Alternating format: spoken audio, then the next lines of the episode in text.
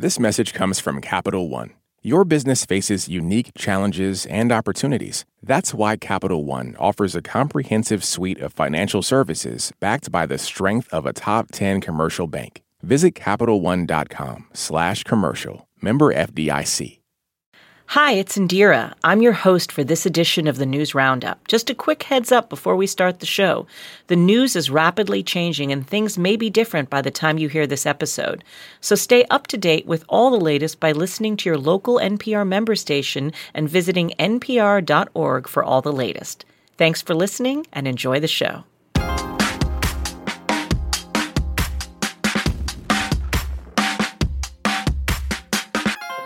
You're listening to the 1A podcast. I'm Indira Lakshmanan, and it's time for the news roundup. Let's get into it. The 2024 Iowa caucuses are just days away. And perhaps you remember eight years ago when then candidate Donald Trump uttered these words two weeks before the Iowa caucuses of 2016. They say, I have the most loyal people. Did you ever see that? Where I could stand in the middle of Fifth Avenue and shoot somebody and I wouldn't lose any voters, okay? It's like incredible.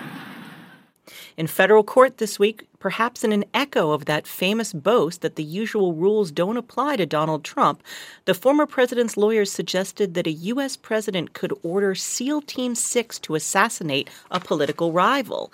And unless the president had been impeached and convicted by Congress, Trump's lawyers continued, that president would be immune from criminal prosecution. We'll get into that and a whole lot more. But first, let's introduce our guests. With us for the roundup is Idrees Kahloon. He's Washington bureau chief for The Economist. Also with us is Benjy Sarlin. He's Washington bureau chief at Semafor. Thank you both for joining us. So let's check in first, though, on the presidential race, which is approaching an important decision point. The candidates are converging on Iowa ahead of the influential first caucuses on Monday, when GOP voters will get their first official say on who they want to be as their nominee. Idrees, just how important is Iowa's first in the nation test for GOP electability? Well, it's where all of the um, energy and enthusiasm and, and most of the Washington press corps is at the moment. Um, but, you know, in, in the GOP's history, um, Iowa's actually proven to be a worse predictor than uh, it has for the Democrats. So only a handful of those who've won Iowa have gone on to become the party's nominee. Uh, the caucuses have a much better track record among Democrats, where from about 2000 to 2016, everyone who won the Iowa caucuses went on to be the nominee. But I think in this case, uh, Donald Trump is so far ahead in the polls, and he might win by a margin that's overwhelming in the era of modern politics that uh, it, this could be the case. Uh, this could be the time when Iowa actually is the right predictor for who goes on to become the GOP nominee. You make a good point, Idrees, that Iowa's GOP hasn't always been on the money. Who now remembers Rick Santorum? But uh, that's another story. So, Benjy, campaigning has been disrupted by winter weather in Iowa. A storm bro- brought record snowfall to Des Moines on Tuesday, and another storm is expected over the weekend. How might this weather affect voter turnout on Monday? Well, we're already seeing disruption on the campaign trail. Uh, we had Nikki Haley just today cancel an event and made it virtual. We've seen just about every campaign has had some kind of event canceled or disrupted or changed.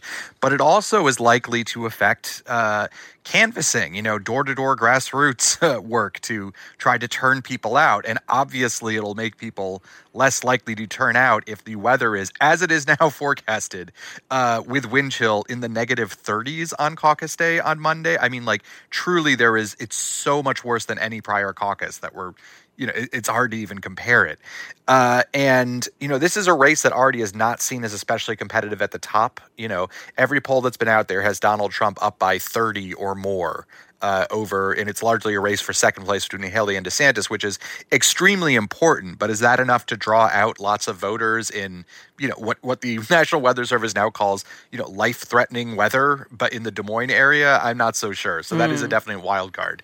Well, you you mentioned the race for second place on Wednesday night. Florida Governor Ron DeSantis and former South Carolina Governor Nikki Haley sparred in the last GOP debate before the Iowa caucuses. Every time he lies, Drake University, don't turn this into a drinking game because you will be overserved by the end of the night. We can play this song and dance. She has a record. She makes statements. And I think part of the problem with her, her candidacy is now that she's getting scrutiny, uh, she's got this problem with ballistic podiatry, uh, shooting herself in the foot. I wish Donald Trump was up here on this stage. He's the one that I'm running against. He's the one that I wish would be here. He needs to be defending his record. Do not trust Nikki Haley with illegal immigration. That's like having the fox guard the hen house. Wow, okay. The other remaining GOP hopefuls, entrepreneur Vivek Ramaswamy and former Arkansas Governor Asa, Asa Hutchinson, did not qualify for the debate hosted by CNN. Benjy, what were your takeaways from the debate? Well, it still is very much about trying to clear the field and get into a one on one with Donald Trump. I mean, the two candidates, uh, Nikki Haley and Ron DeSantis, there was a section later in the debate where they got a little more critical of Trump, but for the most part, they were just digging deep, deep, deep into the Oppo files they had on each other and just going over the minutia of each other's records and trading back and forth and back and forth over who is lying about what. What's going on here is they've decided that it is far more important for one of them to come in a decisive second in Iowa in order to have any chance of taking on Trump in New Hampshire and, and beyond. And that's still where their attention is right now. Hmm. A new Reuters Ipsos national poll puts former President Donald Trump firmly ahead of his rivals with 49% support from self identified Republicans. Former South Carolina Governor Nikki Haley is in a distant second place with only 12%. But in New Hampshire, it's a different story. A University of New Hampshire CNN poll shows Trump still in the lead with 39% support among likely Republican primary voters, but Nikki Haley is right on his heels with 32%. Idrees, in New Hampshire, Haley has managed to whittle down that gap with Donald Trump to single digits. That crucial first in the nation primary is on January 23rd. What do you make of her progress? Could she catch up with or even surpass Trump in New Hampshire? So this is the crux of Nikki Haley's strategy, and she was given a bit of a shot in the arm when Chris Christie um, who had been attacking Donald Trump most aggressively, had also been doing pretty well in New Hampshire. He dropped out of the race. Um, a lot of people who uh, support Chris Christie are the kinds of people who support Nikki Haley. She's primed to do well in New Hampshire because um, you know she does better among college-educated Republicans, and there are quite a lot of those in, in New Hampshire. In polling that uh, the Economist did last week, we saw that you know among college-educated Republicans, she does twice as, as better as as uh, those without a college degree. But the difficulty is, and particularly if she gets a second place finish in Iowa, you know, there may be some momentum, and then suddenly maybe New Hampshire is in contention. The difficulty for Haley is going to be, um, you know, her home state of South Carolina, which you would think, given that she was the governor there, that she would have a good chance of doing well. But the polls at the moment show that she's pretty seriously behind. Uh, she's about 28 points behind Donald Trump in her home state. Obviously, that could change if momentum shifts and whatnot. But, you know, the other difficulty that Haley has. Um, you know, the idea that if she were to do a one on one with Donald Trump, that she might come out on top. I mean, Ron DeSantis' supporters are not um, natural Haley allies. Uh, you know, if we look at their second preferences, half of them say that they would go to Donald Trump. So I think that that, that makes it harder for her. But certainly, New Hampshire is the crux of her campaign, and she has been pretty upfront about that, even uh, mistakenly saying that to uh, before the Iowa caucuses. Hmm. It's never a good sign to be losing in your home state, of course. Uh, meanwhile, the Republican field is thinning out. Former New Jersey Governor Chris Christie dropped out of the race at a town hall event on Wednesday. The announcement came right after a hot mic moment just before the event in which he was caught speaking ill of his opponents, specifically former South Carolina Governor Nikki Haley. She spent 68 million so far, just on TV. Spent 68 million so far, 59 million by DeSantis, and we spent 12. I mean, who's punching above their weight and who's getting a return on their investment, you know? And she's going to get smoked. And you and I both know it. She's not up to this. Benjy, Chris Christie has been vocally anti Trump during his campaign, but he doesn't seem to have much faith in Trump's strongest GOP challenger, nor does he seem to be putting his weight behind the person who looks to have the best chance of upsetting um, the big 800 pound gorilla in the race. Why do you think he said this, and what will Christie's absence mean for the race? Well, Chris Christie's absence to start is is important because it is a chunk of voters that, as mentioned, unlike DeSantis, uh, his supporters seem much more likely to go to Haley. These are these are strong anti-Trump voters. They're they're you know some of them will describe themselves as anyone but Trump. You know that are some of the voters that our reporters have been encountering. Uh, so that that's a big deal right there. But But Christie's uh, approach this whole time, which has not been very successful for him, but has been an interesting kind of critique of the race, is that everyone has been running against each other instead of Trump this entire time and waiting for some last second when they're all going to pivot to really attacking Trump in a concerted way. And it's not entirely true. You know, you hear Ron DeSantis actually has quite a long list of attacks on Trump these days. They're just very, you know, ineffective for the most part. Uh, um, but it's been pretty late in the race, whereas Christie was making this warning at the very beginning of the race, you know, six months ago, a year ago, that it's not enough just to steal votes from each other. You have to drag Trump down. And he has a point in that Donald Trump's polling has just gone up and up and up this entire time all the success that Haley has had, for example, in knocking out other candidates, you know, a lot of those votes have gone to Trump already in polls he his national lead has just continued to expand. Not at not a single moment in this race has one candidate figured out a way to make an attack on Trump that sticks. And it's a lot to ask that even if say Nikki Haley wins New Hampshire and gets a chance, that you can do that all at the last second. So I mean, I have to ask Idrees, the former New York governor, New Jersey governor is hugely media savvy. He knows how microphones work. How sure are we that this was really a hot mic slip up? You know, in our newsroom, we were having that debate ourselves. But yeah, you're right. He's been in the public eye for for 12 years, so who knows? All right. Well, we're going to head into a quick break here, but we'll be back with more of the news roundup in just a moment. Stay with us. This message comes from NPR sponsor BetterHelp. When you keep your stress bottled up, it can eat away at you. Therapy is a safe space to get things off your chest and to figure out how to make them better. Try BetterHelp Online Therapy, designed to be convenient, flexible, and suited to your schedule. Get it off your chest with BetterHelp at betterhelp.com slash NPR today to get 10% off your first month. Support for NPR and the following message come from IXL Learning. IXL Learning uses advanced algorithms to give the right help to each kid no matter the age or personality. Get an exclusive 20% off IXL membership when you sign up today at ixl.com/npr. This message comes from NPR sponsor Progressive Insurance, where drivers who switch could save hundreds on car insurance. Get your quote at progressive.com today. Progressive Casualty Insurance Company and affiliates.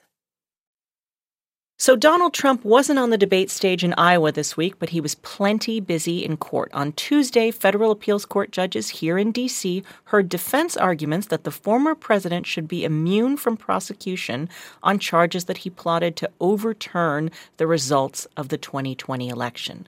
The panel of three judges pressed Trump's legal team to defend claims that their client was shielded from criminal charges for acts that he says fell within his official duties as president. Benjy, did it surprise you that Donald Trump chose to be in court to hear this appeal, and how did it play out? Uh, I was not surprised. And the reason is that Donald Trump, as he has said lately, is trying to go to as many trials as possible. And you might say, well, that's a strange thing. It's just a few days before the Iowa caucus. Shouldn't you be out there shaking hands in the cold and, you know, giving giving big rallies? But the truth is Trump's legal strategy and his political strategy are one at the same at this point, which is arguably the single most decisive factor in his victory this cycle has been that he's discovered Republican voters get extremely protective of him whenever he seems to be in legal jeopardy. They donate to his campaign. They rally, you know, his support surges in polls. This has been true since his very first indictment uh, in Manhattan in March. And the campaign is really leaning into it this way, going repeatedly to, you know, to court dates that he has, you know, no need to be at. He could be having an event in Iowa or New Hampshire if he wanted. And so in that context, yes, he's just trying to show his face as much as possible. Hmm. It took some probing from Judge Florence Pan to pin down Trump's lawyer John Sauer, but in the end, Sauer made this claim that former presidents are absolutely immune from prosecution, even for murders they may have ordered while in office. I asked you a yes or no question.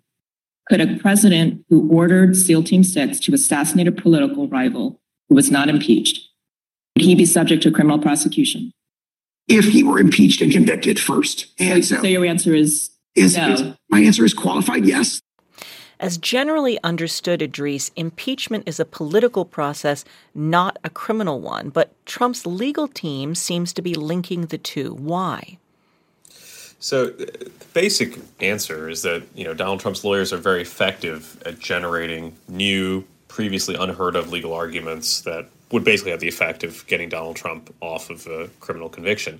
Uh, what's interesting here is that the lawyers are making an argument that is the exact inverse of the one that they made in the aftermath of January 2021. Hmm. Back then, uh, Donald Trump's uh, team was arguing that he could not be impeached or convicted because he had since left office after January 6th, um, and that he could be held to account in the criminal courts. Um, what his lawyers are saying now that they're you know being brought in front of the criminal courts is that actually what should have happened is Congress should have um, impeached him and convicted him then if they wanted to to uh, reprimand him. And now that they missed their chance they cannot do so. Um, as you know the judge pointed out there um, that logic um, leaves a lot of things open. Uh, it leaves the potential of SEAL Team Six as she said assassinating uh, political rival and, and Trump's lawyer um, slightly floundered um, there. Um, I, I, don't think that you know that it's something that they sincerely maybe hold on to, but uh, you know it might be interesting post post uh, November fifth what what they think Joe Biden can or can't do. Hmm. After the hearing, Donald Trump spoke to reporters and he issued this warning. This is the way they're going to try and win, and that's not the way it goes. That'll be bedlam in the country. It's a very bad thing. It's a very bad precedent. As we said, it's the opening of a Pandora's box, and it's a very it's a very sad thing that's happened with this whole situation. So, Benjy, part of this is that Trump seems to be you know, threatening that if you don't agree with me, if you don't support me, um, we're going to release, you know, the dogs of hell or something. There's going to be utter chaos if if I'm convicted. And on Wednesday, the former president was pressed again on Fox News about whether he would denounce political violence, especially people rising up in anger against any, um, you know, legal action against him. How did he answer, Benjy? Uh, ambiguously, which is what he always does. Trump loves having this air of menace, this air of violence that maybe something bad will happen. He's not saying he's doing it, but maybe it will happen. And then he can quickly, you know, kind of squirm away from it if anyone asks him the details. So in this case, he quickly pivoted when he was asked to just attacking Joe Biden. He said Joe Biden, quote, is bedlam, whatever that means. Uh, but this is something we've seen many times before, and we know where it where it leads. I mean, in 2016, he said there would be riots if he lost the nomination, and that bad things would happen. Is he telling people to riot? What bad things? It's all just ambiguous enough. You know, at the time, many Republicans, including people he was running against, who are now major supporters, were, uh, you know, accusing him of inciting violence and warning that something that, that sounds an awful lot like January 6th would happen one day. And you know, those warnings turned out to be fairly prescient. You know, we know what happens at this point when he says, for example, Proud Boys stand back and stand by at a debate. You know, the Proud Boy leader is getting 20, 20 uh, 22 years in prison now for a seditious conspiracy uh, involving, you know, uh, January 6th. You know, it's like there's always ambiguity to the statements themselves, but we do know the results at this point. Mm-hmm. And yet, of course, to this point, the former president himself has not been held accountable for stand by and stand back or, you know, his incitement on January 6th. So, Idrees, when can we expect a ruling from the federal court? And if it doesn't go Trump's way, what happens next? Yeah, we, we don't know for sure, but you know the judges, as you can tell, there uh, were pretty skeptical of that argument. Um, so I imagine it won't go Donald Trump's way.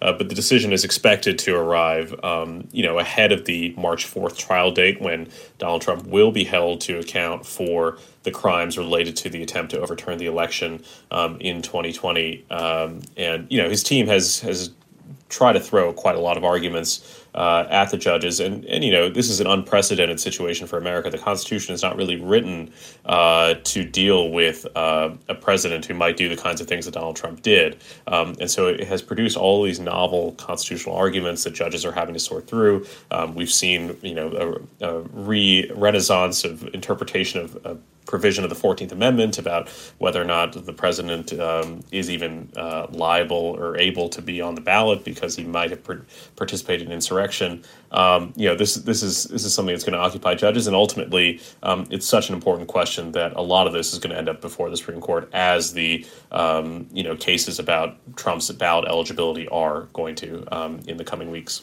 All right. Meanwhile, we're lucky enough to be joined now on the line by CNN national politics reporter Eva McKend. She's joining us from cold and snowy Iowa this weekend. Eva, thank you so much for joining us.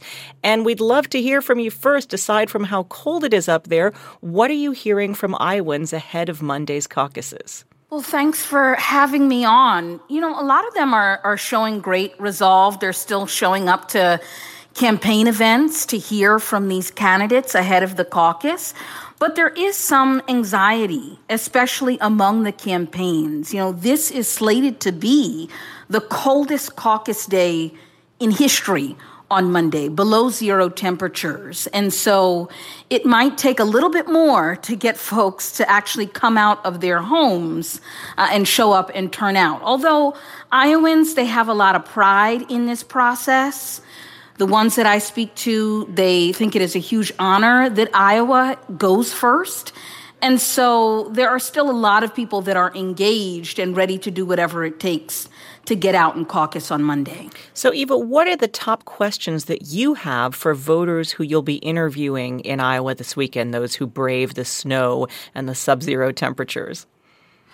Oh, well, I asked them why this process is so important to them.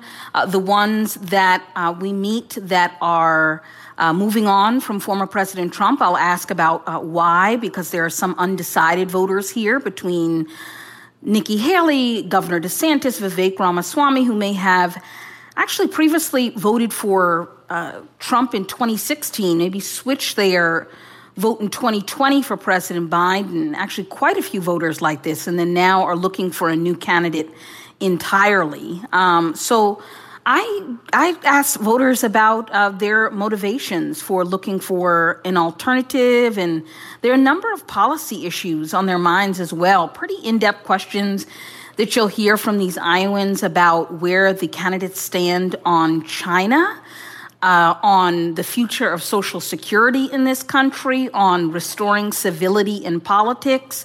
They come armed to these town halls and forums with uh, lots of questions for these folks, as there some of the some of these Iowans are still vetting these folks and haven't made a decision as yet. So, Eva, what you've described sounds like a beautiful showcase of American democracy at work right there with, you know, people coming in with real questions about issues. Given how the polls seem to indicate that former President Donald Trump is going to run away with the Republican caucuses, how much do the Iowa caucuses really matter? Well, Iowa has known historically to surprise the country in the past. So uh, while the polls are somewhat instructive, uh, they aren't the, the be all and end all. President Biden actually routinely says that polls don't vote, people do. So I think that there is still a lot of anticipation for Monday. Uh, everyone could sort of be humbled by whatever the outcome is if the polls turn out uh, not to be accurate. Uh, but listen, the former president does still have a lot of, of favor within uh, the uh, among Republican primary voters. All of his many legal challenges have only seemed to strengthen those uh, that support. Uh, sometimes I'll be at different events, different forums, the Iowa Faith and Freedom forums, and you'll speak to voters and they'll say, "We didn't know if we were going to support the former president." But now we think that we will because of all of these indictments that he faces. So, this argument that he makes about the, the deep state, it's, it seems to be penetrating down to voters who believe hmm. um, these, these arguments and are more inclined to support him. But listen, there are folks that are looking for alternatives. They may have liked some of the conservative policy positions that Trump was able to advance when he was in the White House, but they don't have an appetite for all of the chaos that he inspires. All right, that was CNN national politics reporter Eva McKend in cold and snowy Iowa. We'll look forward to seeing you next time back in DC where at least it's it's above freezing here. Thank you so much, Eva. Thank you. So we're going from having been, talked about one courtroom chamber in D.C. Let's talk about another chamber in New York. Donald Trump was in court again on Thursday for closing arguments in the civil fraud trial against him. Earlier in the week, the judge had rejected the idea of the former president addressing the court, but he reversed himself later, permitting Trump to speak. Benjy, Again, the former president attended this hearing, which he did not need to do. Is it your sense that Trump cares more about cultivating a sense of grievance and victimhood than perhaps even he cares about that maybe more than the actual outcome of the trial? Well, short answer is yes, but a little longer is that, you know, Trump has always treated his legal situations like political situations, even before he was a political candidate. Uh, but uh, especially now, you know, it's always been about uh, he frequently has attacked the judges, uh, you know, claimed everything's a conspiracy against him, claims he's being unfairly uh, persecuted. Um, you know, if you remember 2016, there, you know, he spent weeks getting involved in a feud with, uh, it wasn't a feud, it was just, you know, abuse of uh, Judge Gonzalo Curiel. He was overseeing the, you know, fraud case at quote unquote Trump University. And his play was basically just to say a bunch of racist things about the judge, you know, that because of his Mexican heritage, he wanted to rule against him. And you'd imply from there, well, how can I be fairly treated by this judge He was surely biased after I said all these racist things about mm-hmm. him? You know, it's kind of like an old Trump playbook. But now this is, you know, this is a, uh, a state case. But in some cases, the, the political and legal strategy is the same. I mean, if he becomes president again, he can derail the federal cases against him. Mm. And it would also make it much harder to bring some of these state cases against him while he's president, you know, just on a practical matter. So it, his his legal strategy is not like the legal strategy for someone like you or me. There are unique factors because of who he is and the possibility he might become president again. Mm-hmm. So President Biden was out on the campaign trail too this week, and a Monday stop in South Carolina was briefly interrupted by protesters. That's all right. That's all. That's all right. That's all right. Idrees, what was Biden doing in South Carolina? So he was giving a speech at uh, the church in Charleston, where um, a few years ago in 2015, there was the horrific mass shooting, and, and a couple of the congregants were, were killed. That was obviously a huge. Yeah, nine black church members were killed in 2015. That's right. Yes, that's right. That's right. Um, and Biden at the time was was deeply moved by it. Um, he mentioned that he was returning there. He had come um, only 22 days after burying his son, uh, Beau Biden, who had died of, of cancer. So it's it's uh, it's an important place for him. South Carolina is an important state for him personally. Um, he has a lot of uh, attachment to it. It uh, was incredibly important to him in 2020 in, in terms of securing uh, the nomination. But what he was there to talk about was um, not just uh, that, but also you know the, the risk that the country was facing, and he tried to connect um, the two events to to all of what is going on at the moment. So, um, and he's going to be back as well. So he's he's planning to visit South Carolina quite a lot. All right, we'll talk more about that after the break. Stay with us. This message comes from NPR sponsor Vuori, a new perspective on performance apparel. Clothing designed with premium fabrics, built to move in, styled for life. For 20% off your first purchase, go to vuori.com slash NPR. This message comes from Capital One, offering commercial solutions you can bank on. Now more than ever, your business faces unique challenges and opportunities. That's why Capital One offers a comprehensive suite of financial services, all tailored to your short and long term goals. Backed by the strength and stability of a top 10 commercial bank, their dedicated experts work with you to build lasting success. Explore the possibilities at CapitalOne.com/slash commercial, a member FDIC. This message is brought to you by NPR sponsor Progressive Insurance. You call the shots on what's in your podcast queue. Now you can call them on your auto insurance too with the Name Your Price tool from Progressive. Tell Progressive how much you want to pay for car insurance, and they'll show you coverage options within your budget. Get your quote today at progressive.com. Progressive Casualty Insurance Company and Affiliates. Price and coverage match limited by state law. This message comes from Wired. On Wired Politics Lab, you will be guided through the exciting, challenging, and sometimes entertaining vortex of internet extremism, conspiracies, and disinformation. Listen to Wired Politics Lab wherever you get your podcasts. So there's been a fair share of drama here in D.C. this week. It turns out that Defense Secretary Lloyd Austin was in the hospital for several days before the White House and other top officials were told. Austin was admitted to the intensive care unit at Walter Reed Medical Center on January 1st following severe pain and complications from prostate cancer surgery in late December that he had not told the White House about. Benjy, what happened? What happened was some total breakdown in communication here that they really are still just beginning to get to the bottom of. I mean, the inspector general is going to start investigating, but even days after it came out that they had not informed uh, that you know somehow the White House had not been informed about uh, Austin's hospitalization, they were still finding out pretty much in real time with the rest of us, even why he was hospitalized, which was that complications from uh, from surgery to treat prostate cancer. So they're really still figuring out where this breakdown is. I mean, the White House has made clear that this is totally unacceptable, even as they have not called for uh, Austin's resignation. But uh, yeah, they're not just reviewing what happened here; they are now reviewing, you know, their process for for uh, transferring power and notifying the White House across every agency. Uh, so that that's how big a deal this is right now. Well, you know, let me follow up on that because if the defense secretary goes to the hospital, and it happens to be that this week we actually had military strikes on the Houthis in Yemen, who is responsible for informing the White House and Congress? And should Austin himself or an aide have told the White House and the so-called Gang of Eight leaders in Congress about his surgery before it even happened in the first place? I mean, blatantly so.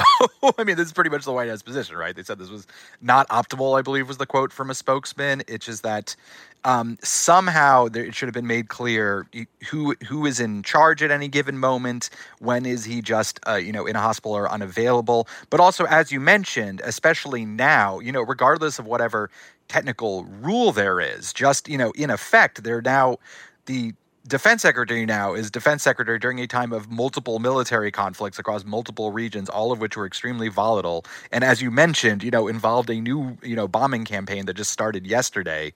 Uh, yeah, there's obviously some breakdown here when folks are finding things out days later in the middle of a you know a military conflict. Mm-hmm. From a national security standpoint, this is a huge deal. So, what is next for Lloyd Austin? Well, you're you're right. It's a it's it's an incredibly huge deal. Uh, the Secretary of Defense is the civilian uh, who is in charge of, of the military. Uh, the formal military chain of command runs through him. Uh, obviously, he can delegate some of those powers uh, to the deputy secretary as he did, but um, incredibly important that people know uh, where he is and what he's doing. Um, he's not formally in the uh, nuclear uh, command structure. The president basically has that authority on his own, but uh, nonetheless, he's an important person you would want in the room if anything like that was happening. And also, just generally, um, you know, cabinet secretaries tend to have just less privacy. you know, we got advance notice of a surgery that Merrick Garland was having, of colonoscopy that Joe Biden was having. Uh, uh, Pete Buttigieg had to clear his parental leave before with the White House before he took it. Um, there is a kind of expectation of privacy that maybe Lloyd Austin has, but that isn't, um, mm-hmm. Uh, you know, met with reality and, and, what comes with him. The White House so far is supporting him, but a lot of Republicans, a lot of Democrats are pretty upset on Capitol Hill, and at least one Democrat has called for him to resign. Um, so I don't think it's going to go away. The White House has suggested, has you know, commissioned a review. They've signaled that they're unhappy. Uh, he might be able to to survive, if only to avoid a, a confirmation fight that, that would be looming. Mm-hmm. But uh, you know, it's a it's a it's a pretty big and, and quite weird um, occurrence, uh, really, for all of this to have happened. So, a big story on Capitol Hill this week is that once again a government shutdown is looming. On Thursday, Democratic Senate Majority Leader Chuck Schumer said he's taking the first steps to pass a stopgap funding measure before next Friday's deadline. Benjy, how close is Congress to a deal this time around? And what's at stake if a compromise isn't reached? Well, in theory, they basically have a deal, which is sort of the problem right now, which is that, you know, th- this has been the story the entire Congress, which is that there's, uh, you know, there's a very small House Republican majority. Uh, they face a Democratic led Senate, they face a Democratic White House, and they also have their own internal divisions. And that's made it extremely difficult for basic kind of so called must pass legislation to happen.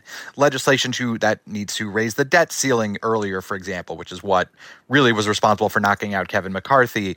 Uh, legislation to fund the government, like the prior uh, CR that got us here. And what's happened every time is that uh, there's because there isn't really an effective Republican majority. You know, none of these bills that end up passing pass with can pass on Republican votes alone. They often need, you know, 100, 200 Democrats to pass. Many Republicans will vote no on them. Um, it's very hard for Republicans to negotiate because if you send someone like Mike Johnson out and he announces he has a deal on, you know, the most important part, how much they're spending, you know, in, in a new funding agreement, uh, and conservatives could then say, we reject that deal. It's not a real deal. We demand you change it. If he caves, I mean, it doesn't really matter who's speaker. You need someone who can negotiate on behalf of the House and, you know, stick to it. That, you know, otherwise, why bother even negotiating with them if they can't stand by a mm, deal? Mm. So this is just a continuation of the problem they've had the entire Congress. It's not it's going to be resolved probably either with something like the deal announced passing or Mike Johnson being ousted and mm-hmm. another round of chaos to choose his successor. More drama on Capitol Hill. Yeah, we did also have a very surprising visitor on Capitol Hill this week on Wednesday. Hunter Biden popped into the House Oversight Committee hearing as they met about holding him in contempt of Congress. Last month, the president's son refused to testify at a closed door deposition as part of the committee's impeachment proceedings against his father. But Hunter Biden said he would testify publicly. You are the epitome of white privilege, coming into the Oversight Committee, spitting in our face, ignoring a congressional subpoena to be deposed. What are you afraid of? That was South Carolina Republican Nancy Mace addressing Hunter Biden during his unannounced visit. Idrees, Hunter Biden left after 15 minutes. Why did he go to the hearing in the first place with his attorneys? Well, he went to make a statement clearly. So, like you said, he refused to uh, participate in a closed door hearing. Um, he said that he uh, worried that his words would be selectively leaked um, if that were the case. So, he insisted that he only uh, testify in a public setting. Um, obviously, that hasn't happened yet. There was a hearing to hold him in contempt. It's interesting. I didn't really think of Nancy Mace as a white privilege um, sort of believer, but but there we are. Um, and then he left uh, as Marjorie Taylor Greene um, was speaking, uh, which also uh, caused some some hoopla. Um, I imagine the White House would rather all of this just go away, but uh, it seems like we will have um, some of the spectacle continuing over the months ahead. Mm. Aviation safety officials are still investigating what happened when a door plug blew off a Boeing 737 MAX 9 aircraft belonging to Alaskan Airlines just minutes after takeoff from Portland, Oregon last Friday.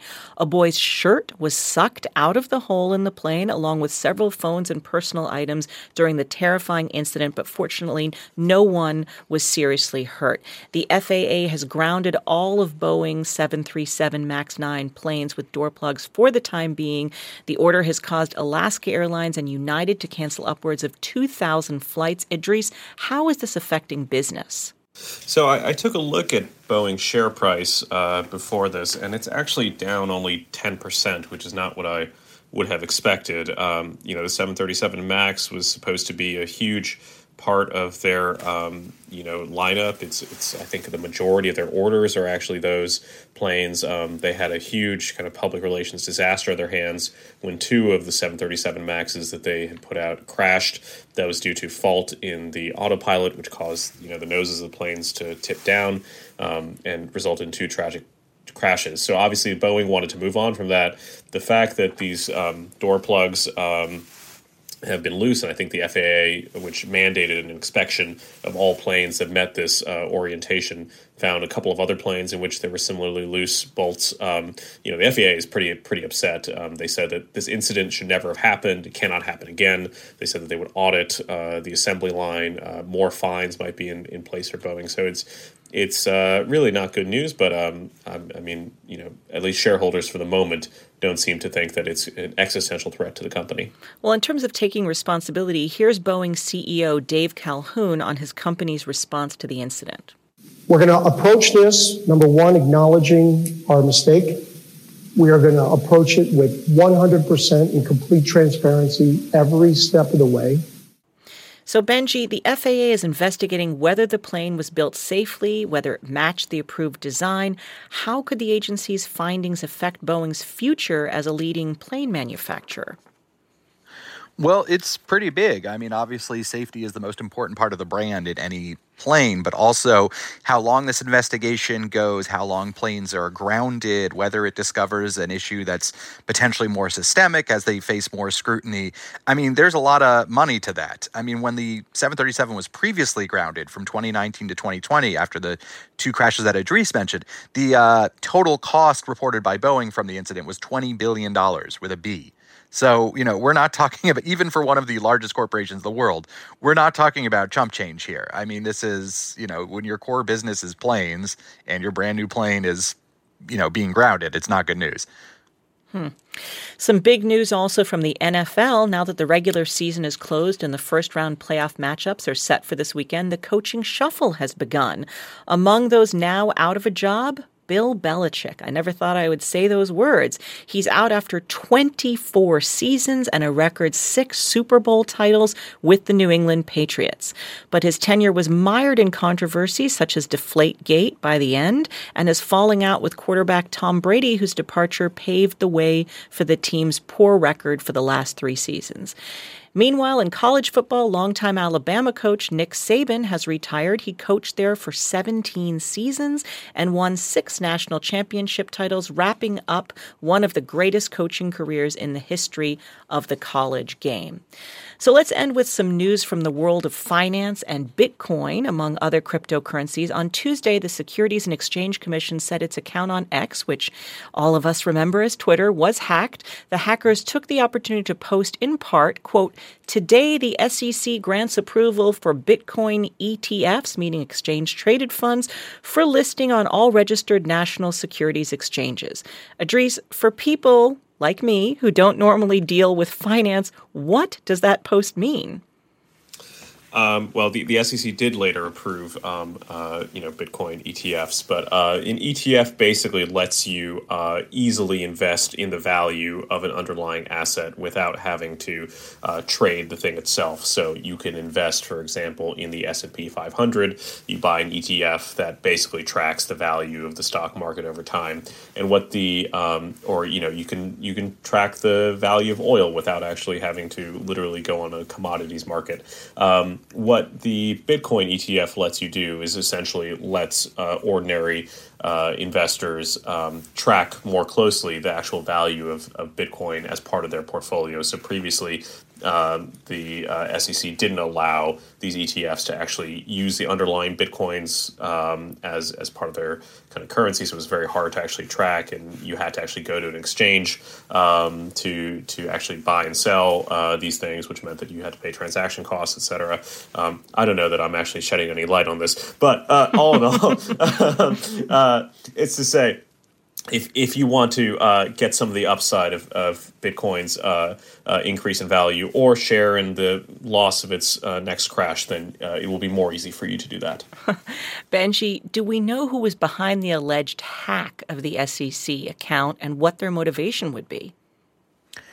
Well, the motivation between a lot of these hacks, and this is in line with a lot of similar ones as a more sophisticated version of, of them, is to, and it really says something about Bitcoin as a product here, probably cause a uh, momentary spike in demand for Bitcoin. You know, the ETF news would be seen as, you know, oh, it's about to bring in a lot of new investment money. And then they probably would try to very quickly, you know, sell Bitcoin at the higher level or have some kind of option prepared that enables them to take advantage of it. Um, you know, it's just classic. It would be like stock manipulation. It's just like a classic kind of kind of fraud here. Um, and it's we still don't know entirely how it happened, though it looks like X says that there were just basic security measures that the SEC did not take. They did not have two-factor authentication, you know, which would require someone to, even if they managed to figure out a password, mm-hmm. you know, get a, get a phone number. Uh, but what the X did say is that this was not run through them. No one hacked into the corporate side of X in order to make this happen. This was through mm-hmm. the SEC. Mm-hmm. Um, more news from last week. NRA Chief Wayne LaPierre resigned from the gun rights organization last Saturday. That comes at the start of a New York civil trial against the NRA and its executives, including LaPierre. NRA attorney Sarah Rogers characterized him both as a visionary and valuable leader, but said he was not always a meticulous corporate executive. Um, you know, Benjy, by now, LaPierre's personal spending of NRA money is well known, and the NRA has lost about a million members since his financial scandal was revealed. How has that diminished the power of the gun lobby, or is it as strong as ever? Now, it's worth pointing out it's diminished the power of, when we say the gun lobby, yes, the NRA. But the NRA is not the only part of the gun lobby. You know, in many ways, uh, First Amendment advocates have had success after success after success. They have a Supreme Court that's more amenable than ever to their demands. They've managed to, uh, you know, rally Republicans for the most part uh, uh to their side. But the NRA, even before these financial issues, was dealing with um, competition from groups like Gun Owners of America that were even further right than they were. So don't think just because the NRA as an organization drops, that means, you know, gun rights advocates are going to be any less powerful. Hmm. Our thanks this week to Benjy Sarlin, Washington Bureau Chief at Semafor, Idrees Kahloon, Washington Bureau Chief for The Economist, and thanks to CNN's Eva McKend, who joined us from Iowa earlier in the show. Thank you all for joining us. Coming up next on the global edition of the News Roundup, the US and UK follow through on their threats, bombing sites in Yemen after weeks of attacks from the Houthi rebels there. The International Court of Justice hears a case brought by South Africa accusing Israel of genocide in the Gaza war. Shocking violence in Ecuador. And as Taiwan votes this weekend, the U.S. urges China not to interfere. Stay with us. We've got a lot to get to.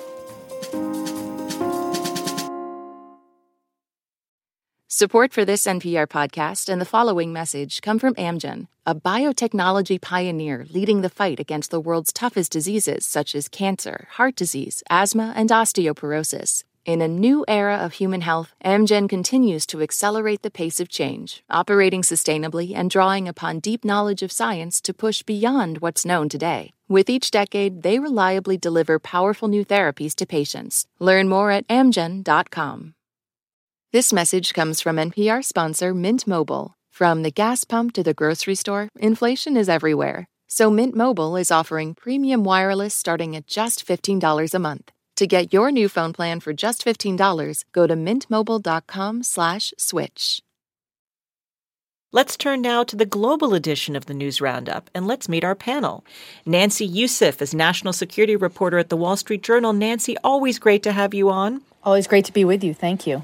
Alex Ward is national security reporter at Politico. He's also anchor of National Security Daily, their podcast, and author of the forthcoming book, The Internationalists The Fight to Restore American Foreign Policy After Trump. Welcome back, Alex. Yeah, thanks for having me. And Michelle Jamrisko is Bloomberg senior White House reporter. Michelle, welcome to the program. Thanks, Indira. Great to be here.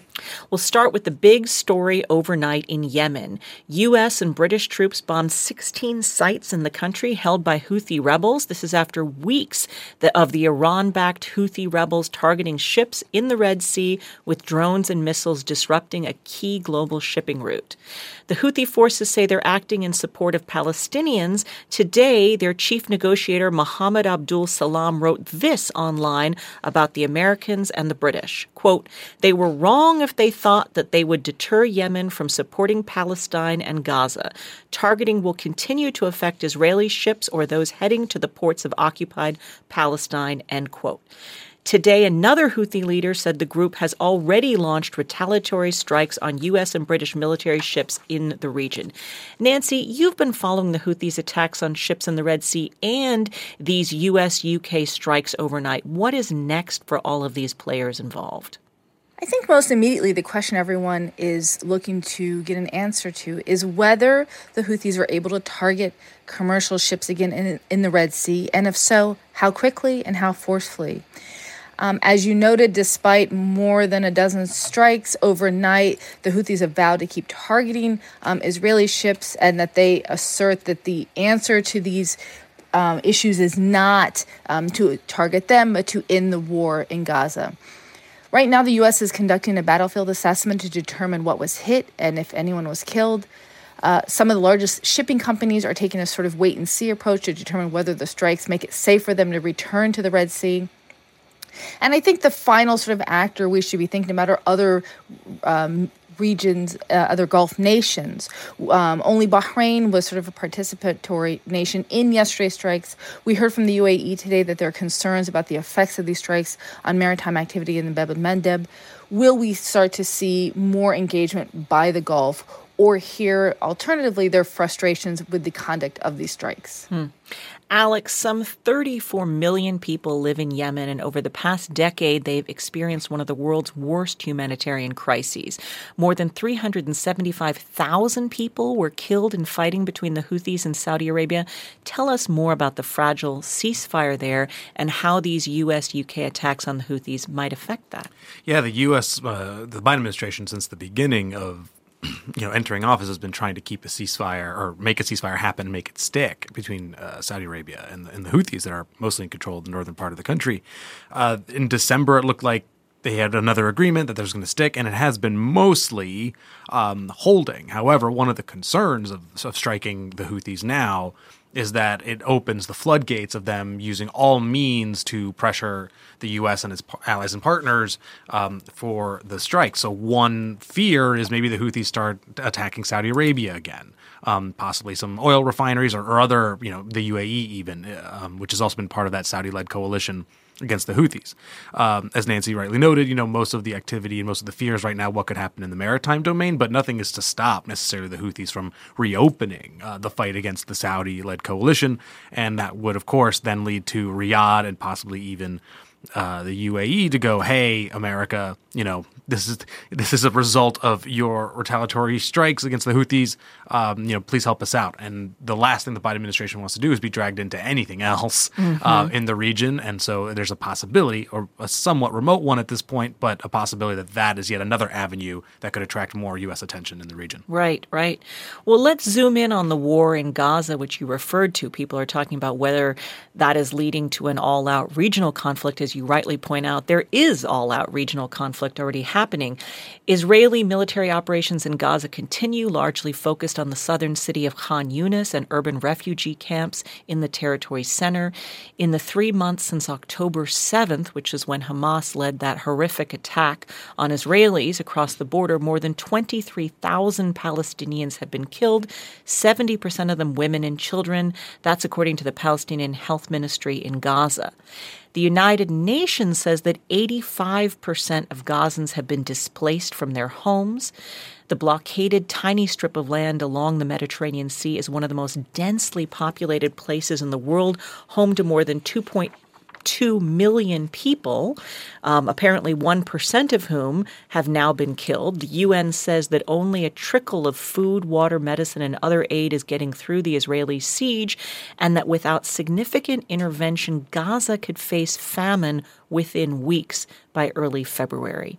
After two more journalists were killed in Gaza this week, the Committee to Protect Journalists says at least 79 media workers are among more than 23,000 dead in that conflict. Israel says some 1,200 Israelis have been killed, most on October 7th, when Hamas brutally attacked communities in the south, and about half of the approximately 240 Israeli hostages taken by Hamas remain captive. On Thursday, U.S. Secretary of State Antony Blinken wrapped up his fourth visit to the region since the war started. Before boarding the plane to Cairo, in Cairo, Blinken spoke to journalists. Here's some. Uh, here's what he talked about. Although there is some background noise, just to warn you.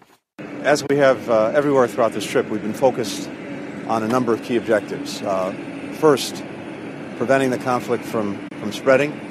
Second, getting more humanitarian assistance into people who need it. Three, increasing protection for civilians. Four, getting hostages out. And finally, continuing to uh, support Israel in its efforts to make sure that October 7th can never happen again and so that this conflict can end. Michelle, just how successful was Blinken's visit to the region in achieving all those objectives that he just laid out there? Well, I think that still remains to be seen, Indira. As we've seen in recent weeks, several officials uh, following on uh, Amos Hochstein last week as well have been visiting the region, trying to urge, uh, you know, as as he said, these these five different objectives here, and really treading this delicate balance between offering support for Israel, continuing to say that they have a right and responsibility to wipe out Hamas, while at the same time feeling pressure internationally as well as at home to kind of try to limit, uh, help Israel Israel limit the civilian casualties, have them target uh, better target the the uh, Hamas targets instead of uh, allowing for some of these uh, you know casualties on the side, and and really trying to achieve one of the main objectives for Americans is to get those hostages out. Nancy, during um, Tony Blinken's visit, he spoke to several Mideast leaders about getting them on board with general planning for reconstruction and governance in Gaza after Israel's war with Hamas ends. How important is that cooperation? Well, I think it's clearly important to the United States. He made an eight country tour, and the key message that he was delivering is one, we want to hear from um, Arab nations and leaders. We want their input in sort of a post war period, what it looks like, who's leading it, and that the U.S. envisions a role for the Palestinian Authority in governing both the West Bank and Gaza. I think there was agreement on that. The challenge, as I see it, is whether uh, the, this plan can move forward with Netanyahu in charge. While this week, for the first time, we publicly heard him say that Palestinians can't be sent abroad, there was also really um, assertive. Uh, objections within Israel about the proposals put forth by the Arab states. And so, can you reach the kind of solution that the Arab states have told the U.S. they'd like to see as long as he's in charge? Even while uh, Blinken was on the ground, we heard, from example, Israel's national security advisor that the the idea of a Palestinian state, as the Arab nations are calling for it, is not something that they're going to be on board with. Hmm. Well, Blinken met with the leaders of Turkey, Jordan, Qatar, the United Arab Emirates, Saudi Arabia, Bahrain, and the Palestinian Authority. Alex, what sort of buy-in was he able to secure from them? Not much. I mean, what was interesting about this trip is that Blinken kind of flipped the way he usually does it. He started, you know, he started in Turkey, but then he went to Arab countries to try to get a sense of what they were willing to do. And the most he really got that was somewhat concrete was from the Saudis, where they said, look, if you can convince Israel that there will be a path to a Palestinian state, um, we would consider, you know, maybe providing aid to Gaza, and also we might do the normalization with Israel. And so this was supposed to be a, a bit of a carrot to the Israelis to switch course. Um, Israel is not aligned with this idea at this point. Uh, they are still reeling, of course, from October 7th. The Netanyahu government, which is pretty far to the right and pretty anti Palestinian, um, recoils at any thoughts of, of a two state solution. Um, so they are at this point not wholly interested in that view. And we should note, by the way, that the Saudis have an interest in putting that idea forward um, mm-hmm. um, because they want you know a defense treaty and and, and civilian nuclear program and arms deals. Um, but that said, you know it's it's an offer that Blinken has made. It's one that was basically kind of already on the table. He pushed it again. Doesn't look like much progress was made. But if you talk to the uh, Biden administration, they'll say, look, it's better to have these conversations than not. Mm-hmm. Michelle, the U.S. has yet to secure buy in from Israel's far right government led by Prime Minister Benjamin Netanyahu for revitalizing efforts at self governance for the Palestinians and a two state solution. Where do the U.S. and Israel diverge on their visions for a post war future? Well, Indira, I think I would just go back to what Nancy mentioned regarding uh, resettlement of Palestinians. I think the U.S. is steadfast in saying Gaza will remain Palestinian land. And we know that U.S. officials are aware that Arab partners in the region have no appetite to take on refugee resettlement coming out of this conflict.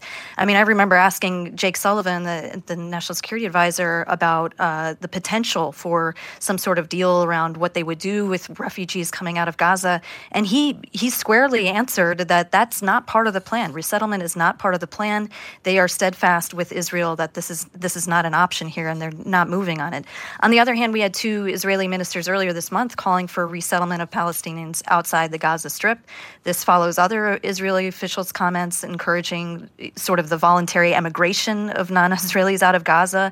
And so this latest instance with the two ministers actually triggered a rare and, and pointed rebuke from the State Department. We had the State Department's Matt Miller saying it was at odds coincides with what Israelis have told the U.S. regarding the government's positioning, and it's it's just really unacceptable to the U.S. So the other X factor here, of course, and, and another thing that Nancy mentioned is the prime minister has pretty abysmal approval ratings. They've cratered, but with a war going on, it's very hard to see how they could conduct a vote to force him from office. Mm-hmm. So it's mm-hmm. important also to unpack what the government might be saying versus what the Israeli population would support post conflict. Mm-hmm. Alex, the U.S., meanwhile, has been urging Israel to shift to more precise operations, specifically targeting Hamas. UN agencies say that as recently as last week, their aid convoys were fired on, charges the Israeli government has denied. A listener, Beams in Minnesota, writes to us if Israel were acting like a civil society, they would be taking seriously wounded Gaza residents and they would open up their hospitals to the injured. So tell us what is Israel doing about these charges, and how dire is the humanitarian situation there? Uh, it's very, very bad. I mean, you laid out some of the st- statistics earlier. I would say that I just yesterday I spoke with uh, Senator Chris Van Hollen, who traveled to Egypt and Jordan and saw how the uh, aid was getting into uh, Gaza. I should say was not. He was noting that there were massive warehouses full of water testing kits, um, medical kits required for for baby you know for for baby birth. Um, there were other you know water sa- desalination uh, kits, and what would happen is a lot of these trucks, you know, that's all full of that's all the rejected aid. A lot of trucks that try to get in um, don't do so because even though they have pre clearance, there's some guard at some checkpoint that decides, you know, some things could be used as weapons. In one case that that stuck out to me, tents were, were, taken back because apparently the metal poles could be used as weapons. Hmm. So this is one reason, not the reason, but a reason um, why you know aid isn't getting in as often, and so you have the Israelis not really changing their policies too much. I mean, they have opened up a, a new crossing at Kerem Shalom, and there's hope that they'll open up another one at Erez, but mostly speaking, you know, the Israelis are continuing. Yes, they're doing more target operations, but you know the the uh, opera, the campaign itself continues. Aid isn't really getting in, and you do have aid workers saying that the deconfliction mechanism, which is to say, you know, trucks or aid workers are here, please don't bomb here, that that is the most broken they've ever seen in any conflict. Mm. So it's uh, it's it's dire already, and it's more dire by the day. Mm. On Thursday, meanwhile, South Africa formally accused Israel of committing genocide against the Palestinian people and pleaded with the United Nations top court in The Hague to order an immediate halt to Israeli military operations in Gaza. Here are some of the remarks from the lawyer representing South Africa. International community continues to fail the Palestinian people despite the overt, dehumanizing, genocidal rhetoric by Israeli governmental and military officials matched by the Israeli army's actions on the ground. Despite the horror of the genocide against the Palestinian people being live streamed from Gaza to our mobile phones, computers, and television screens. The first genocide in history where its victims are broadcasting their own destruction in real time in the desperate, so far vain hope that the world might do something scathing words from the lawyer representing South Africa at the International Court of Justice in The Hague. Israel has vehemently denied the allegations. Israeli Prime Minister Netanyahu said, quote, this is an upside down world. The state of Israel is accused of genocide while it is fighting genocide. The hypocrisy of South Africa screams to the heavens. The case against Israel has been fueled not just by the war, but by statements that were made by various members of the Israeli government after the October 7th Hamas attacks. Take a listen to these remarks as compiled by the BBC's Paul Adams, starting with Israel's President Isaac Herzog. It's an entire nation out there that is responsible. There's the hardline Minister of National Security, Itamar Ben Gvir, interviewed on Israeli television, saying of the Palestinian population, they're all terrorists and they should be destroyed. In Parliament, the Deputy Speaker, Nissim Vaturi, said, We all have one common goal erasing the Gaza Strip from the face of the earth. So, Nancy, what is South Africa looking to achieve in this case, and can it actually stop the fighting from continuing? So the case that they brought forward essentially says that there has been a breach of the 1948 uh, Convention Against Genocide, and so they make sort of five points um, towards that, uh, including um, the mass killing of Palestinians, bodily and mental harm, forced displacement and food blockades, and destruction of the healthcare system. And so while the ruling on whether the this is a genocide would take years, what they're seeking in the meantime is something that's called um, a provisional measure, and that would be something that would come through in a matter of weeks, and it would. Pr- essentially, if they find that to be the case, would put pressure on other signatories of the Genocide Convention to put Israel, put pressure on Israel to um, stop its uh, war in Gaza.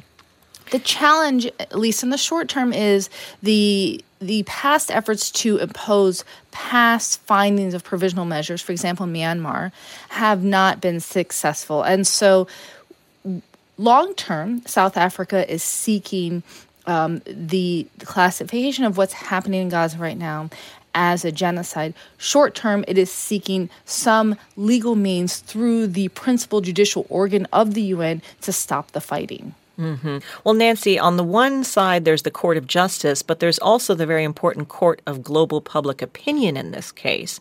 So, how do you think this all stacks up in terms of how Israel's actions are being seen on the world stage? Interesting because I think this case in particular sort of brought forth some of the core issues to this, and you even heard it in some of the legal arguments that were happening earlier today. Um, one of them you spoke about earlier, which is intent for a case like this to be seen as a genocide, South Africa must prove intent. And what we've heard um, in some of those quotes from Israel is that that's rhetoric that doesn't actually reflect policy. Um, the other thing uh, that they are going to, I think, try to show on the Israeli side is that this is self defense. And so what I heard from readers this week as they were talking about this case is that this was the first time that there was sort of a d- detailed case made about the conduct of the war to have a discussion in a legal setting about what Israel is doing. We've heard the U.S. call these claims baseless, but I think it has spurred a discussion about um, the prosecution of a war in such a dense urban environment after a nation has come under attack, what is sort of the acceptable form of conduct? And we've started to see a discussion around that through this case. Well, uh, Nancy, one of our listeners, Kit, has a question for you that just came through. He says Israel has apparently destroyed almost all the buildings and infrastructure in Gaza. Will they rebuild it? And if not, who will rebuild and who will pay for it, Nancy? Well, we haven't heard um, a, an answer to that up until now one of the thing about these cases and these laws is that they are often written, frankly, in favor of um, nations that are coming under threat, um, proper sort of traditional militaries. And so Israel's um, argument throughout the war has been that we have d- conducted these strikes in self defense and legally, under, for example, the laws of armed conflict, um, that if there's a feeling that the country has come under threat, that they can strike. Um, there has there has, doesn't have to be a long case sort of made for why a building is being struck, and so none of these laws really deal with who's responsible um, for rebuilding when it turns out that wasn't a target or it was a legitimate target, but it hurt other civilians. And so that's one of the reasons you saw um, Secretary Blinken in the region this week, his fifth trip to Israel since the war began, is to try to come up with a way to to rebuild who would rebuild, where would the rebuilding happen, um, because for all the case law on how to conduct war, there's very little on how to rebuild in the post war period. There is no framework. Mm-hmm. Let's switch over to South America and let's take a listen to, to what happened in Ecuador this week. Que se vaya la policía, que se vaya la policía, que se vaya la policía.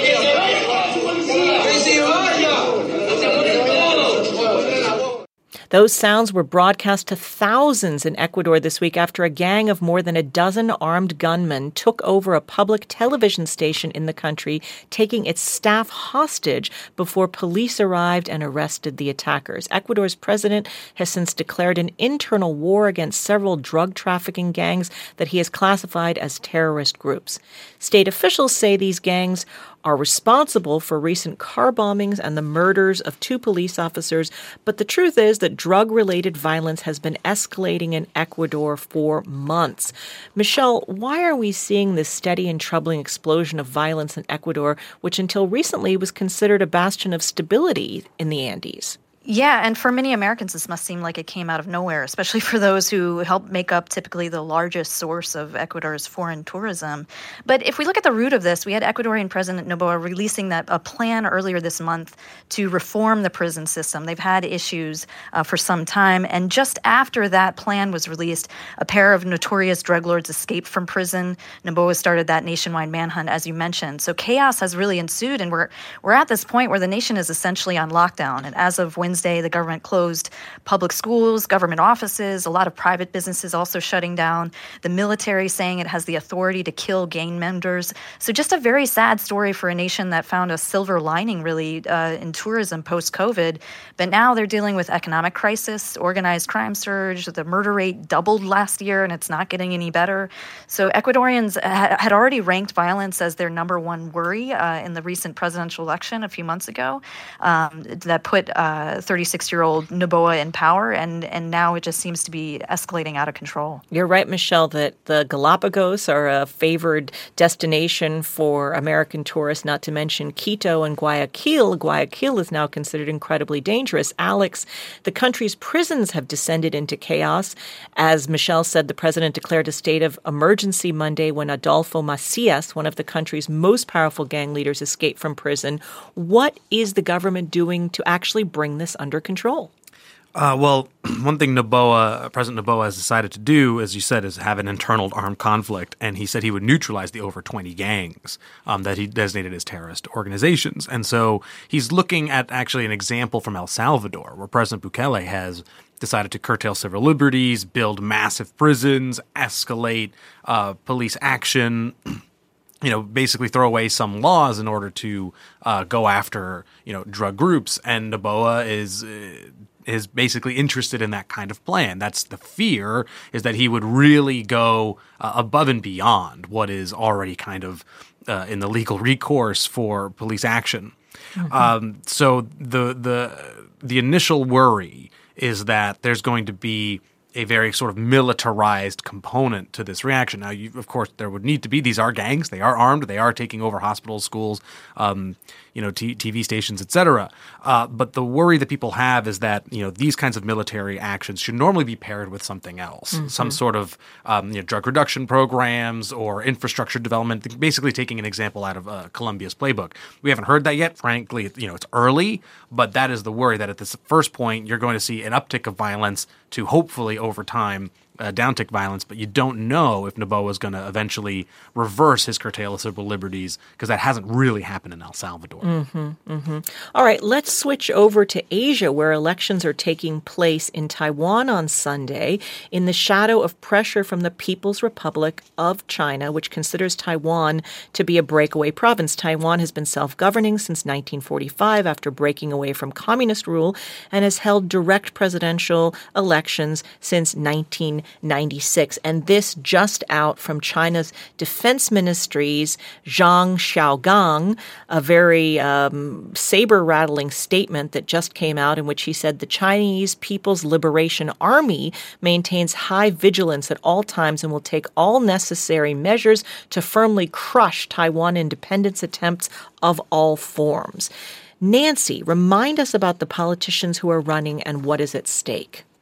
So there are three major candidates running. There's the current vice president, and his party is known as the Democratic Progressive Party for being more openly pro independent. There's the Nationalist Party, which is, and their candidate is a former police officer and current mayor of New Taipei. Who's advocating for closer relations with China? And then there's a new party that emerged in 2019 called Taiwan's People's Party, and the former mayor of Taipei is the candidate for that there have been polls that have been conducted that show that uh, Lai Ching-te, the vice president, is the leading candidate, but only by a few uh, percentage points. I should note that um, polls tend to close two weeks before elections, so it's unclear how reliable those um, results are. But either way, we know that it's a very close election. Um, remember that uh, Taiwan's president, um, sh- her term expires, and so she had to leave after finishing her two term limit. Should um, her vice president win, it would be the first time that uh, a party has secured a third consecutive term. And what's at stake is the future of um, um, Taiwan's relationship, both with China and the United States. The current president has been quite aggressive and sort of um, standing up for those who are looking for more independent leanings. Um, with a race this close, we could see a shift um, either towards um, Taiwan or on the path that the, the state is on right now. It's a close election, um, and it's hard to call. Uh, and uh, everybody will be watching Saturday for results that could come out in a matter of hours uh, by Saturday night. All right. Michelle, turning back to Taiwan, Chinese President Xi Jinping had this to say about the unification of China and Taiwan on New Year's Eve two weeks ago. 祖国统一是历史必然，两岸同胞要携手同心，共享民族复兴的伟大荣光。So, Michelle, um, you know, Chinese military has said it will never compromise its position that Taiwan is an inalienable part of China. What has been the reaction in Taiwan to all of these statements and saber rattling? Well, I think you've seen, even though there are different shades of support for whether the U.S. more U.S. friendly candidate or the more China friendly candidates, I think most of the the vast majority of the Taiwanese population just clearly want to kind of maintain a sort of status quo where they're they're not so much moving immediately toward independence, but they're also not going to be quickly absorbed into China's orbit again. And I think that's of course at odds with the message that President Xi is sending. So, it at, at its base it makes them very uncomfortable to hear these sorts of things, and you know, coming from the Chinese leader. And what we're what we're also following is is how does this translate into you know a sort of interference campaign? And this is something that um, has been a huge concern of the U.S. and others um, to see China kind of meddling in the election in some ways. The past few weeks, we've seen uh, Taiwan talk about a campaign of misinformation, disinformation, social media posts, military exercises, more concretely, balloons floating floating over the island. There was an air raid siren earlier this week from Taiwan um, because of uh, some of these exercises. And they're all, uh, you know, analysts looking at this uh, are saying this is all just designed to kind of intimidate, um, to coerce, uh, you know, voting in a certain direction. Uh, they even had a, an instance where uh, Chinese officials were coercing a rock group to voice support for reunification. So it's it's coming in a lot of different forms. And you know, the VP Lai, who is also a presidential candidate, mentioned that you know this is always something that they deal with in Taiwanese elections, certain kind of uh, influence campaigns by the mainland. But um, this year, he says it's the most serious it's ever been. Uh, when we asked the U.S. senior administration official earlier this week about it in a briefing, um, the response was that you know will it, the Taiwanese speak for themselves, but they have seen meddling in the sort of information environment in Taiwan, as they put it. Um, at the same time, they have full confidence in, in Taiwan's democratic process and, right. and, don't think that that meddling will determine the outcome. So, Nancy, let me ask you you're in close touch with U.S. national security officials, Defense Department officials all the time. Is there any indication that the rhetoric from China has entered a new phase and that Xi Jinping is ready to take military action? I haven't heard that yet. Um, we haven't seen any indication that China's leadership has changed its views towards unification with Taiwan, which she has called inevitable. The Chinese military has been operating at a heightened military tempo since Nancy Pelosi's visit in ebbs and flows, but we haven't seen a marked difference. Having said all that, the event that I think many people are watching is the election this weekend because I think that will be the best indicator of China's intentions going forward. And nobody knows how they react. Part of that, of course, will depend on the results of the election, but also how China interprets those results and chooses to act um, not only sort of diplomatically and in its rhetoric, but how it positions itself militarily. So I think one reason we haven't heard a change in sort of um, assessments is because the big event is the one happening Saturday. Mm-hmm. All right.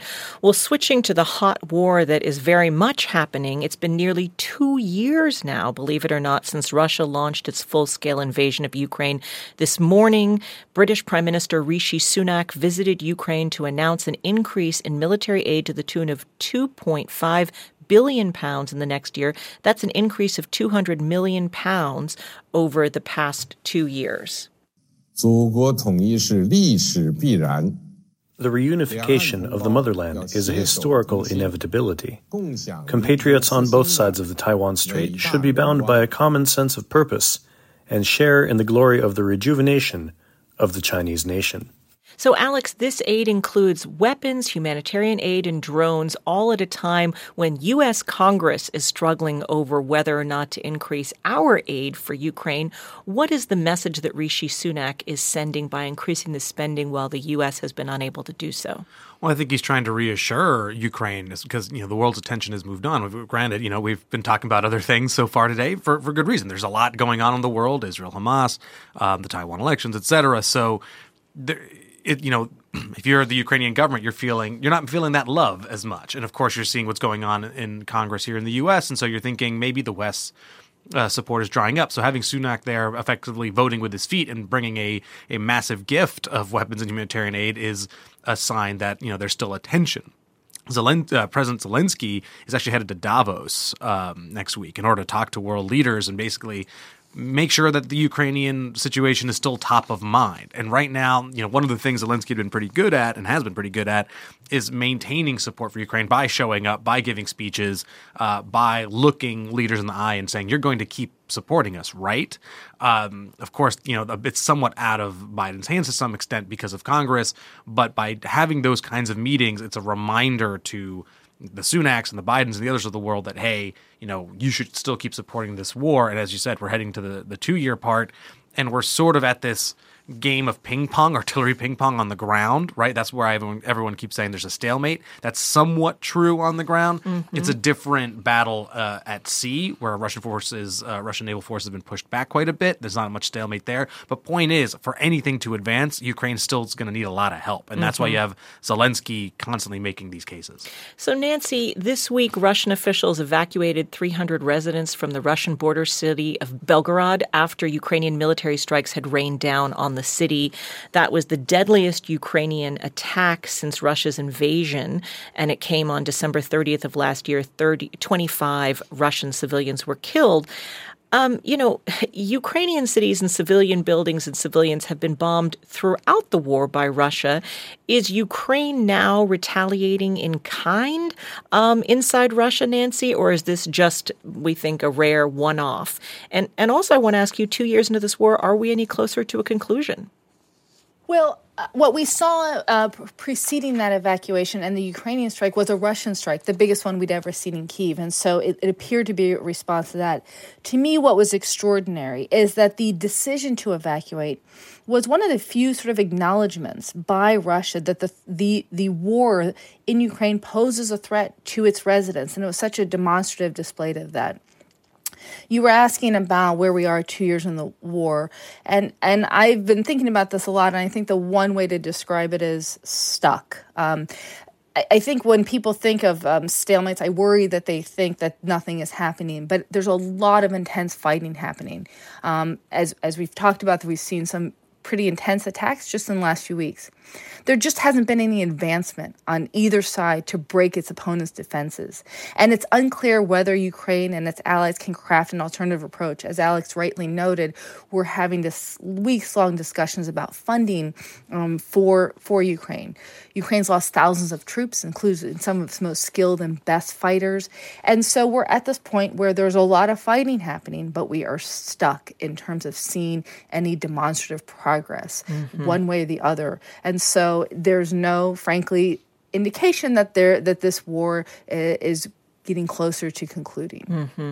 One really painful human, um, you know, cost story here on the side of the Ukrainian um, Russian war is that Ukrainian authorities say that nearly 20,000 Ukrainian children have been deported from their country into Russia since the start of the war. And this week, Russian President Vladimir Putin signed a decree that makes it possible to reassign those children Russian citizenship. Michelle, Ukraine this week condemned that decree, but what is the story here? Were these children taken to Russia against their will? What's happened to their parents? What more do we know?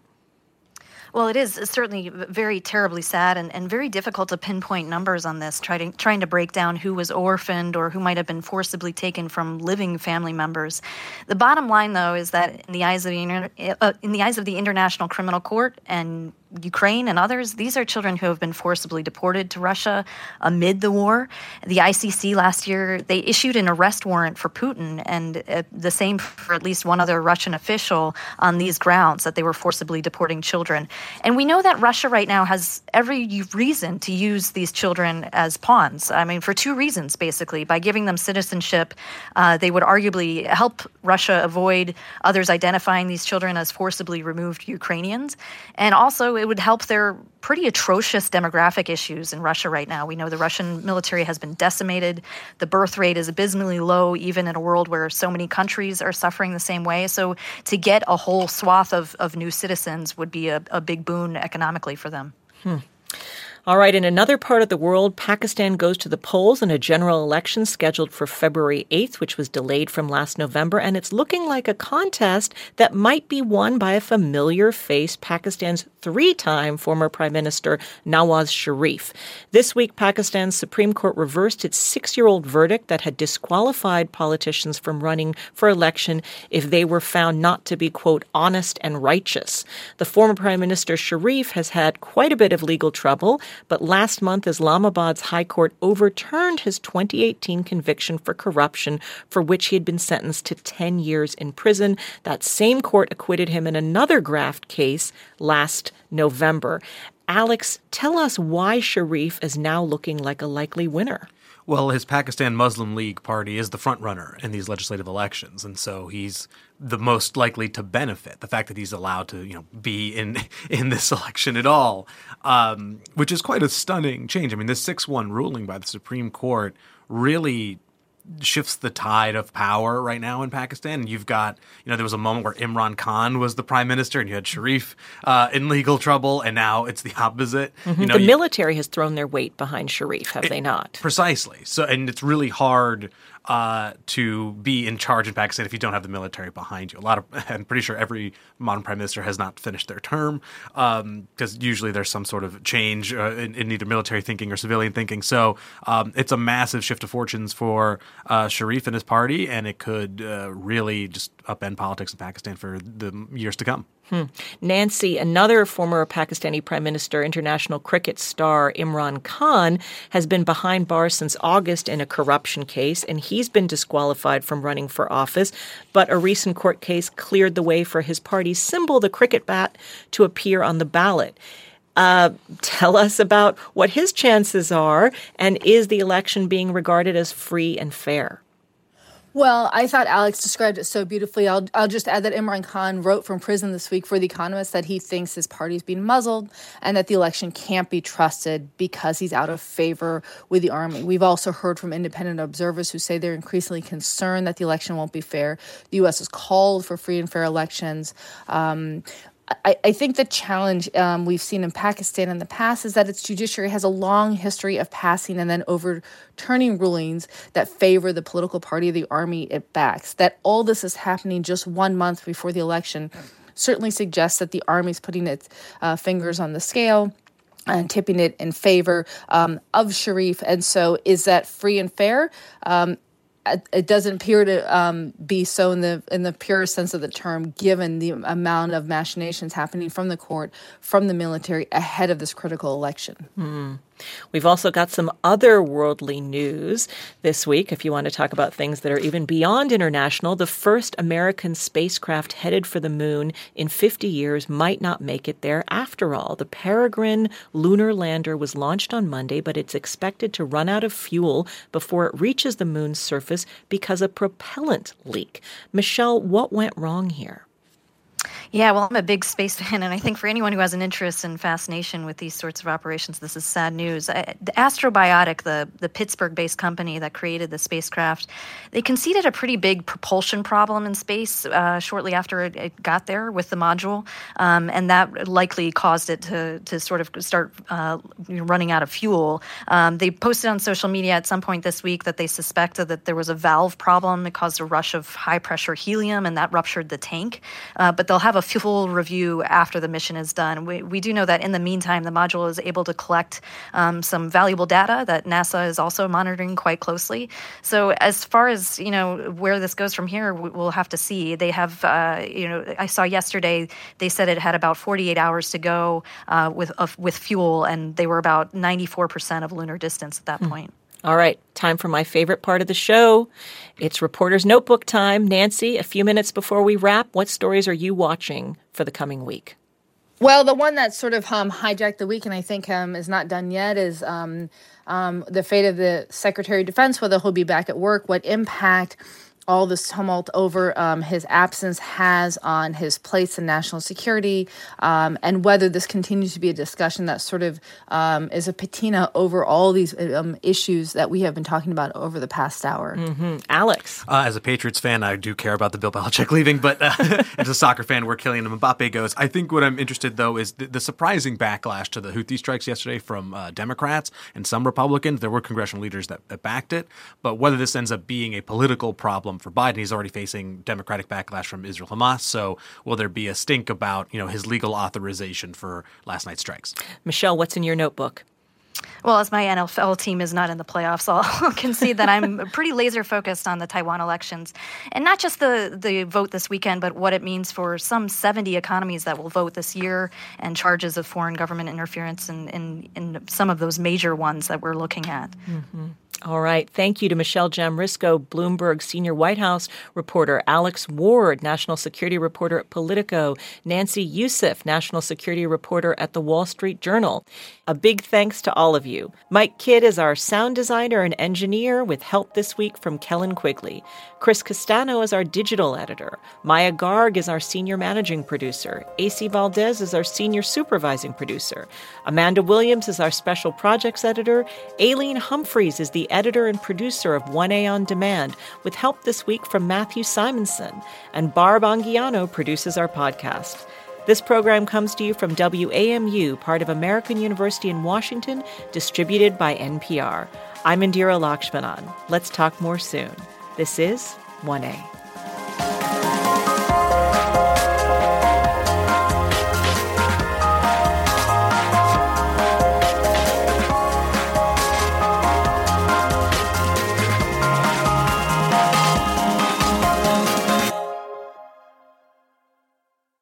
This message comes from NPR sponsor Viking, committed to exploring the world in comfort. Journey through the heart of Europe on an elegant Viking longship with thoughtful service, destination focused dining, and cultural enrichment on board and on shore. And every Viking voyage is all inclusive with no children and no casinos. Discover more at Viking.com. This message comes from NPR sponsor Rosetta Stone, an expert in language learning for 30 years. Right now, NPR listeners can get Rosetta Stone's lifetime membership to 25 different languages for 50% off. Learn more at rosettastone.com/npr. In this country, some truths aren't self-evident. In NPR's Black Stories, Black Truths, a collection of stories as wide ranging and real as the people who tell them, we celebrate the Black experience for all its soul and richness. Search NPR Black Stories, Black Truths wherever you get podcasts.